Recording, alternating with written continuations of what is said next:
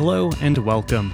This podcast is a live documentary following the growth of an Omaha based arts organization, Cali Commons. Following the transition of an ambitious arts startup to possibly a nonprofit cornerstone of the community, this podcast is covering the ins, outs, and what have yous as they happen. I'll admit that personally, I have really come to appreciate this space, its story, and the people behind it. And as a writer and producer covering developments day to day, I know how the story begins, but like you, I have no idea where it goes. Definitely relevant for anyone in the Omaha area, and probably insightful for artists, entrepreneurs, or anyone interested in the backstage of creative business development. I hope you enjoy this podcast. Episode 1 The Other Oracle of Omaha. I guess the first question I'd have, I don't know how long it would take to answer this question, but what would you define Cali Commons to be at the moment?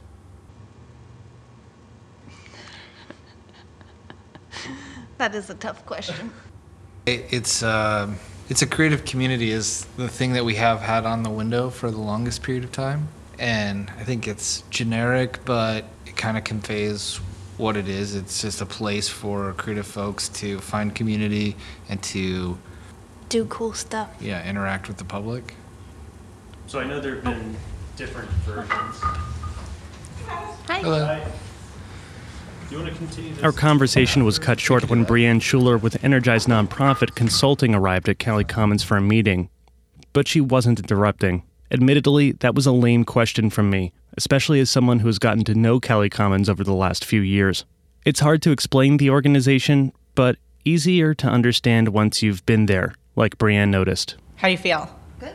I, uh, I'm excited for you guys. I mean, when it took another three hour session for me to explain to my partners what you guys do, but they were like, whoa. And I'm like, I know, right? You guys have this huge sea of like opportunity, and it's going to be really exciting to see like what happens on the flip side of that. I love the organicness of it because it's not usually where I'm coming from. So. In six years, Cali Commons, a corner storefront in Omaha's Joslyn Castle neighborhood, has been a home for many of the local creative community. It served as an installation space, a performance venue, workshop, office space, web development platform, and hub for multiple businesses. But it might be better known for what it's not. It's not a gallery profiting off of artists' sales, it's not a bar with an open mic night, and it's not an arts and crafts class. These are all popular and profitable models in Omaha, and Cali Commons has played with all of these roles at one point or another, but founders Luke Armstrong and Molly Nicklin have always had greater ambitions. The idea of being a little less establishment and a little more responsive. To give a better idea of their history, Cali Commons hosted a talk and Q&A to reintroduce themselves back in January 2019. So, uh, Commons started in 2013. Molly and I bought this place. We bought it originally to basically do performances, make paintings, that sort of thing. We had too much space for just us. So, we wanted to find a way to share these resources with other people. We were really interested in things like tiny homes and minimalism. So, the idea of creating density in such a small space was really appealing to us sharing things like saws and computers and presentation space. You know, was kind of the basic vision initially. And we started having solo and group shows with community artists. It was fairly easy to get people interested in having a show. We didn't ask anything up front. We, I think, took 30% commission at the beginning. We had some really good shows, probably like thousand dollar nights for some local small artists, which is a big deal. But we also knew that that wasn't going to cut it as far as like making this place pay for itself. So we did some other experiments too. One of the other things that we were really interested in from the very beginning was collaboration. Molly and I have been painting together since, well, it's about 13 years ago. Um, and we really wanted to encourage other people to collaborate more often.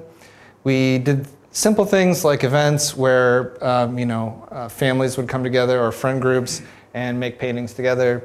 Liz and some of the other folks who, who ran events here later did things like bath bomb making and uh, paper making and, and paper mache and uh, origami, stuff like that. Uh, and then we started a thing called Uncommon, which basically was each month we'd get together, we'd pair up two artists, they'd compete against each other, and then they would work together to make a painting. So competition and collaboration uh, kind of juxtaposed directly with one another. So last year we officially started what we would call building a team. We, we, we wanted to expand beyond our control and start to attract members to drive this forward in lots of creative spaces besides just painting. We brought in some uh, politicians. We brought in like uh, lots of different kinds of speakers, uh, lots of different kinds of maker events, and we'd like to build upon that going into this next year. Moving beyond the gallery model, Cali Commons opened its doors and resources to artists, innovators, and entrepreneurs in the community, encouraging collaborative work and inviting members to organize and host their own events. With the intent of keeping the business alive while providing an opportunity for creators to profit, Cali Commons integrated itself with Omaha's entrepreneurs, opening office space for rent for businesses who shared a passion for the arts. Uh, we never had any trouble renting out the offices, so we did that for a while. But then eventually, we got to a place where one company had all three offices and was providing a really like sustaining revenue, but it was also clear that they weren't going to leave. And so even when we first started the office thing, it was like, well, it'd be cool if there was someone in here different every six months. And then that was just clearly not going to happen. So we decided to take all the offices out of commission, like basically pull them back into being community resources, even though that was uh, absolutely against our um, like better financial outcome. Like we just we needed to we needed to test whether those resources would be better for our communities. So who cares if we don't make money? Renting out office space, Luke and Molly could sustain themselves as landlord and lady, but their more visceral needs would still be unfulfilled. Now they're inspired by Meow Wolf, not trying to compete with that massive project, but hoping to provide a similar, unrestricted, and open space that Omaha artists might want. So Meow Wolf is an artist collective out of Santa Fe, uh, New Mexico. They're not a nonprofit. That's not how they're set up. Um, but they basically create immersive experiences, and through that, they fund their artists to um, work on those spaces. And their first space, the Do Ret- Return, they got some help from the Game of Thrones director, and he helped them buy a bowling alley. But basically, after their initial investment, it not only made enough money to, to self support, but it made like, I don't know, seven or eight million dollars in the first like couple months out. And it's since raised millions of dollars to uh, replicate, well, not replicate, but set up new immersive experiences in Denver, Las Vegas, and Washington, D.C. A mini Meow Wolf might be the plan for Cali Commons' basement, currently a workshop, large but mostly unused. As of now, Cali Commons doors are open during the day for signed members using the space as a studio for their work. They're hosting small installations and workshops regularly. Cali Commons has successfully established itself as a working, creative open space and also a collaborative one. But it's still not the vision. There's still the responsibilities of supervision and paperwork and advertising. What were you thinking when you guys started here? Um, how much of the story did you have in mind? You know, how much of an idea was there of this being an open collaborative space and the idea of the sort of people that would eventually come here? Was that an idea that you guys had very clearly, or was it more of an open experiment? I'd say more of an open experiment. Yeah, I think the the specifics of how the the community leading things, we didn't necessarily conceive of that, but it was always about building a community of people who, yeah, kind of like formed a community around the space, wouldn't you say? Yeah, I think early on it was just more straightforward, like uh, coworkers, and so which would be like independent creative folks, like designers and developers and writers, and just people who wanted to have gallery shows. That's really it initially. I think early on we didn't know exactly what it was going to be, but I think if you had asked us what's the best possible scenario for what it could be, it would be something bigger than what it was in the beginning and more having to do with a tight knit community, I think. Yeah, I think we started practical, but we knew we wanted to do something bigger than that. So I just don't think we knew exactly what that meant yet. Right, right. Luke and Damali have conferred with members and partners throughout their time on California Street, but their meeting with consultant Brienne marks a major step in deciding what Cali Commons will become. The first winter meeting was at the end of an already long day at work, and everyone was tired and a little sick, and I was hungry, and that's just how meetings would have to continue for the following weeks for creatives trying to stay on course. But the meeting got right to the point. And have you decided you are going to move forward as a nonprofit? You want to finish nonprofit documents? Is, is that going to be one of the goals? And that's the big question for Luke and Molly coming to this point in time. Cali Commons is currently a nonprofit, but not a 501c3, which carries some weight among community organizations in town. Omaha has a long tradition of supporting nonprofit causes, perhaps stemming from the Buffetts and shareholders who nurse many essential and characterizing organizations, like the Medical Center, Opera, Ballet, and numerous visual art museums acclaimed in the region. Buffett is often called the Oracle of Omaha by national press, but in sport, Luke has suggested the possibility of Cali Commons becoming the other Oracle of Omaha. I like that it has a story that's woven through. Yeah, it's it's pres- the rough outline of the story.